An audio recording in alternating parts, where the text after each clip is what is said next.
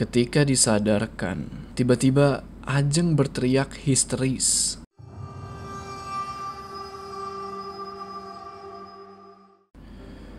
Teman-teman, sepertinya gue punya berita kurang baik. Kita tidak akan ketemu lagi sampai tahun depan.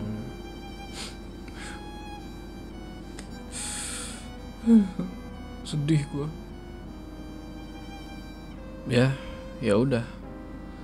Sampai ketemu tahun depan kalau gitu. Kita mulai aja videonya ya. Assalamualaikum teman-teman. Balik lagi sama gue. Apa kabar kalian semua? Semoga kalian semua yang menonton video ini diberikan kesehatan, dilancarkan rezekinya dan selalu dimudahkan urusan-urusannya. Kembali lagi di pendakian horormu, di mana di segmen ini gue akan menceritakan kisah-kisah horor pendakian yang bersumber dari kalian. Cerita kali ini gue dapat dari seseorang yang sebut saja namanya Arwan, di mana dia dan tujuh orang temannya mendaki ke Gunung Gede. Ketika mereka mendaki ke Gunung Gede ini, mereka sempat diancam oleh suatu sosok yang tidak terlihat. Mau tahu seperti apa ceritanya? Ikutin video ini terus. Sebelum kita mulai ceritanya, jangan lupa kalian like video ini dan bagi yang belum bergabung, ayo subscribe ke channel ini supaya kalian gak ketinggalan cerita-cerita horor pendakian selanjutnya. Dan bagi yang ingin cerita horor pendakiannya, gue bikinin video kayak gini, kirimin cerita kalian ke email di bawah ini. Udah siap ya? Kisah ini terjadi di tahun 2016, tepatnya di bulan April. Saat itu, sebut saja namanya Arwan, masih bersekolah kelas 2 SMK di daerah Cianjur, Jawa Barat. Yang kebetulan tempat tinggalnya tidak jauh dari base camp Cibodas ataupun Gunung Putri. Ya, kira-kira jarak tempuh dari rumahnya ke base camp sekitar 15-20 menit dengan menggunakan motor. Pendakian ini berawal ketika Arwan diajak oleh salah satu temannya yang bernama Fitri yang kebetulan berbeda sekolah untuk mendaki ke Gunung Gede bersama dengan beberapa teman lainnya. Setelah diskusi untuk menentukan kapan waktu pendakian, jalur mana yang akan ditempuh, dan siapa saja yang ikut, sampailah mereka di hari H pendakian. Mereka memutuskan untuk melakukan pendakian di hari Jumat setelah pulang sekolah dan memutuskan untuk naik dan turun melalui jalur Gunung Putri. Mereka pun bertemu dan berkumpul di rumah Fitri yang kebetulan rumahnya itu ada di Gunung Putri dekat base camp, sekitar 5 menit kalau jalan kaki. Pada pendakian ini Fitri mengajak tiga teman sekolahnya, yaitu Aldi, Santi, dan Ajeng. Arwan pun mengajak teman sekolahnya juga, yaitu Agung, Deva, dan Ali. Jadi total yang ikut dalam pendakian itu ada delapan orang. Tiga orang perempuan dan lima orang laki-laki. Perlu kalian tahu, salah satu teman mereka yaitu Ajeng, dia adalah orang yang peka terhadap hal gaib. Masing-masing dari mereka sebelumnya sudah pernah melakukan pendakian ke Gunung Gede. Jadi ini bukan yang pertama bagi mereka. Hanya saja itu adalah pertama kalinya mereka melakukan pendakian bersama-sama.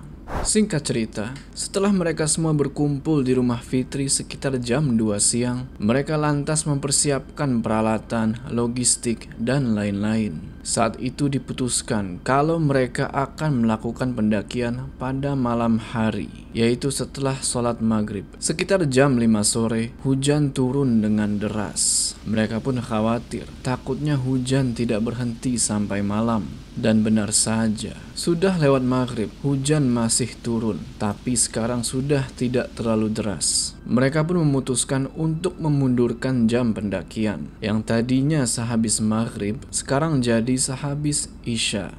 Beberapa saat berlalu dan jam sekarang sudah menunjukkan pukul 7 lebih. Masuk waktu sholat isya. Hujan mulai reda, hanya tinggal rintik-rintik kecil. Mereka memutuskan untuk tetap melakukan pendakian dengan harapan di perjalanan hujan akan reda. Setelah melaksanakan sholat isya, mereka siap-siap dan mulai pendakian.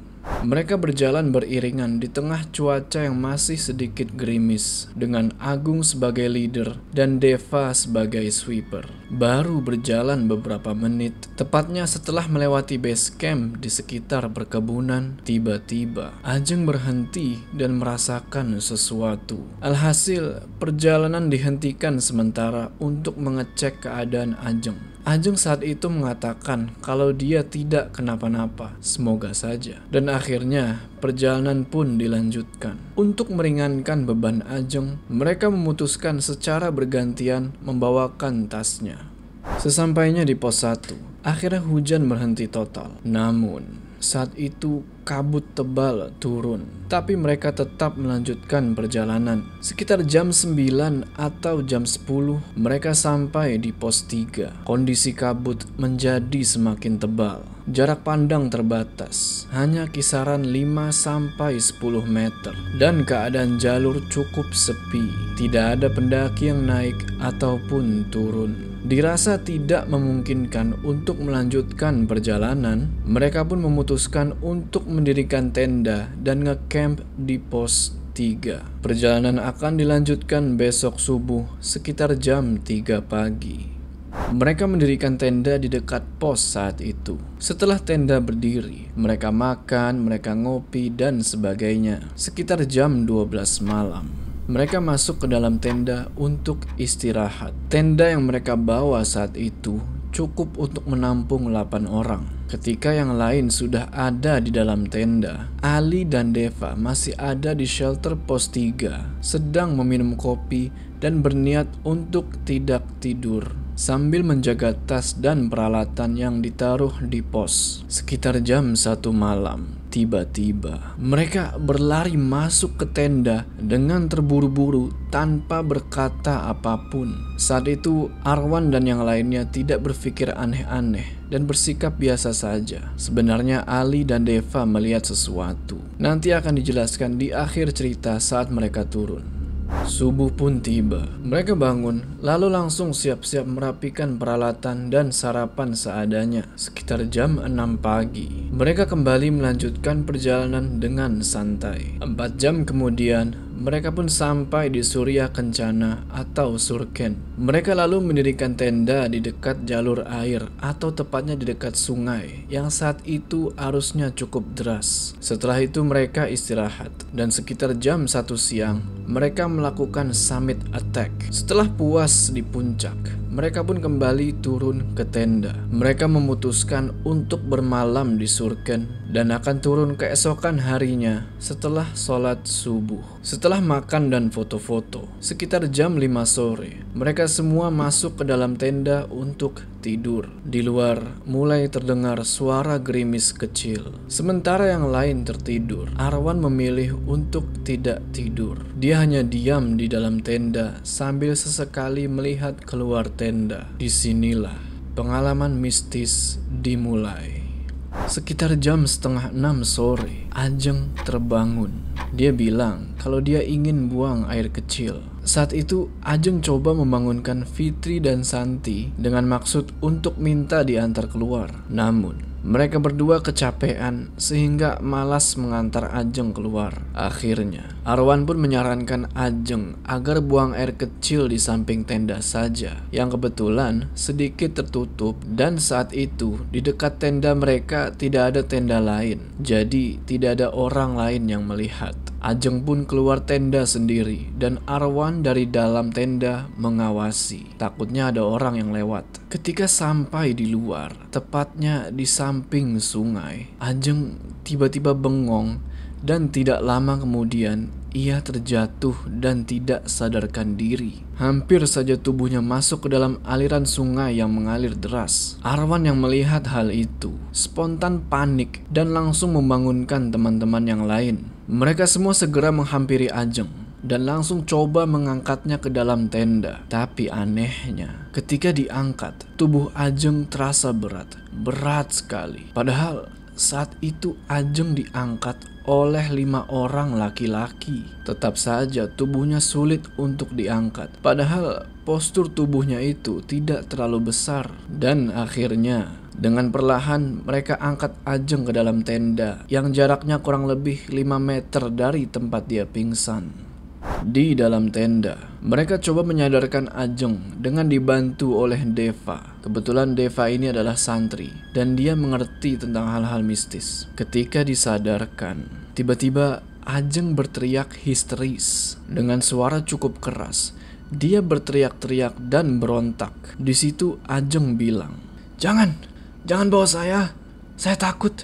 Saya tidak mau ikut. Dia terus berteriak sambil menutup mata dan berontak. Mereka semua mencoba menenangkan Ajeng dan berdoa sebisa mungkin. Saat itu masuk waktu maghrib dan suasana makin mencekam di dalam tenda. Ajeng terus-menerus histeris dan menangis sambil ditenangkan Deva. Ketika mereka sedang fokus menenangkan Ajeng, tiba-tiba handphone Agung berbunyi dan muncul notifikasi SMS. Cukup aneh memang, karena saat itu posisi tidak ada sinyal, tapi handphone Agung bisa bunyi dan menerima SMS. Ternyata yang menghubungi Agung saat itu adalah orang tuanya. Orang tuanya Agung memberikan kabar lewat SMS bahwa neneknya Agung mengalami kecelakaan di kamar mandi dan kondisinya cukup parah. Seketika Agung menjadi panik dan gelisah. Ia menjadi tidak tenang dan mengatakan ingin segera turun. Agung meminta izin untuk turun malam itu juga sendirian karena dia tidak merasa tenang. Namun mereka mencoba untuk menenangkan Agung dan tidak mengizinkannya untuk turun sendiri. Perlahan Agung mulai tenang, tapi karena pikirannya terganggu, dia jadi pusing dan badannya demam. Mereka pun mencoba menyuruh Agung untuk istirahat sambil tiduran dan mengenakan sleeping bag. Sambil mereka tetap mencoba menenangkan Ajeng yang masih histeris. Mereka meminta Ajeng yang terus-menerus histeris untuk istighfar dan membuka mata. Namun Ajeng seperti orang yang ketakutan. Dia tidak mampu membuka mata sambil terus mengatakan kalau dia takut dan dia tidak mau ikut. Deva terus berdoa dan menenangkan Ajeng. Kata Deva, memang ada sosok yang mau membawa Ajeng. Tak lama kemudian, Ajeng pun mulai sedikit tenang. Mereka pun mulai mengajaknya ngobrol dan bertanya, apa yang sebenarnya terjadi? Ajeng bilang kalau ada sosok laki-laki yang terus memaksa dia untuk ikut ke dalam hutan. Ajeng menolak, tapi laki-laki ini terus memaksa. Tapi Ajeng bilang kalau di situ juga ada sosok lain yaitu ada kakek-kakek yang coba menahan Ajeng agar tidak ikut dan kakek itu mencoba menyelamatkan Ajeng. Menurut Deva, sosok kakek-kakek itu adalah kakek atau leluhurnya Agung yang datang dan coba melindungi mereka.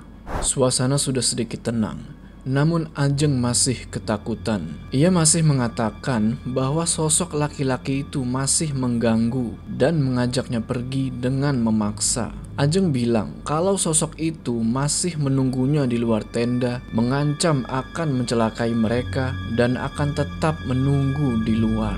Sampai tiba-tiba Ajeng berkata kalau sosok laki-laki itu bilang kalau Ajeng tidak mau ikut dengannya. Ia meminta Ajeng ditukar dengan salah satu barang dari mereka, yaitu dia meminta salah satu tas carrier. Kebetulan tas yang diminta adalah tas milik Fitri. Mereka bingung dan berpikir itu tidak logis. Masa setan minta tas carrier? Dan yang parahnya, dia minta tas yang paling bagus. Sosok itu minta agar tas itu diantarkan ke salah satu tempat yang dia mau. Mereka semua yang di dalam tenda makin bingung dan ketakutan. Mereka coba tanya ke Deva, bagaimana ini? Apakah harus dituruti kemauannya? Atau apa? Deva pun menyarankan agar didiamkan saja, tidak usah dituruti, dan meminta mereka untuk tetap berdoa. Satu lagi, Deva juga berpesan kalau jangan keluar tenda sampai besok pagi sampai ada cahaya matahari, karena itu juga saran dari sosok kakek-kakek yang tadi menolong Ajeng. Ajeng sudah mulai sedikit tenang. Namun suasana tenda masih mencekam. Mereka berdelapan di dalam tenda dengan kondisi Ajeng yang setengah sadar dan Agung yang demam karena panik mendengar kabar tentang neneknya. Ditambah di luar tenda, mereka merasa seperti ada orang yang berjalan mengelilingi tenda mereka. Bahkan tenda mereka sesekali seperti ada orang yang menggoyangkan. Lalu di sisi tenda, seperti ada tangan yang mencakar-cakar tenda. Waktu itu, peralatan dan tas mereka semuanya ditaruh di luar belakang tenda dan ditutup oleh flysheet. Nah, dari arah tempat peralatan disimpan, ada suara orang yang seperti sedang menggeser tas. Suasana saat itu benar-benar tidak menyenangkan. Mereka dilanda kebingungan yang dahsyat. Mereka mau keluar minta tolong kepada orang lain, tapi tenda mereka sangat berjauhan dengan tenda-tenda lainnya. Di tempat mereka camp, tidak ada tenda lain yang berdekatan. Jadi di situ hanya ada satu tenda, yaitu tenda mereka. Waktu terus berlalu. Sekitar jam 9 malam, Ajeng sudah benar-benar tenang dan dia pun tertidur. Disusul oleh Agung yang tertidur juga. Fitri dan Santi disarankan oleh Arwan agar tidur di samping Ajeng. Arwan, Deva, Ali, dan Aldi memutuskan untuk tidak tidur dan menjaga mereka sambil menjaga barang di luar. Takutnya ada orang yang ambil. Suasana malam itu mulai berangsur-angsur normal. Gangguan-gangguan mistis mulai sedikit berkurang, walau sesekali masih terasa seperti ada orang yang menunggu di luar tenda. Malam itu terasa begitu lama. Namun untungnya, sampai pagi semua kembali baik-baik saja. Ajeng sudah tidak diganggu lagi, dan dia tidur lelap semalam. Agung pun sudah sembuh dari demamnya.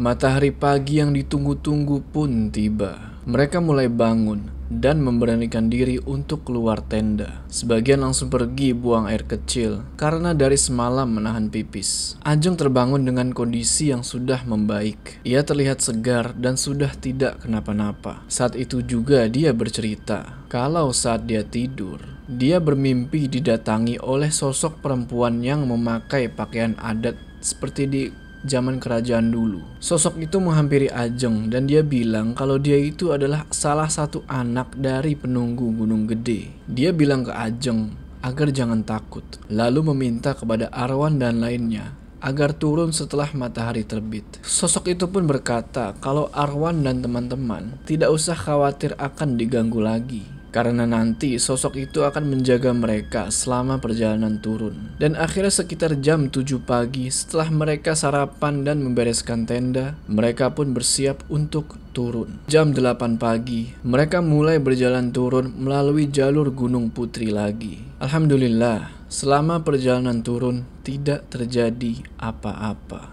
Oh iya, ingat yang pas Ali dan Deva itu lari sambil ketakutan dan langsung masuk ke tenda yang pasti pos 3 tuh. Mereka cerita kalau saat itu Ali melihat di atas pohon besar di belakang tenda ada sosok putih menggantung dan Deva melihat sosok hitam tinggi besar.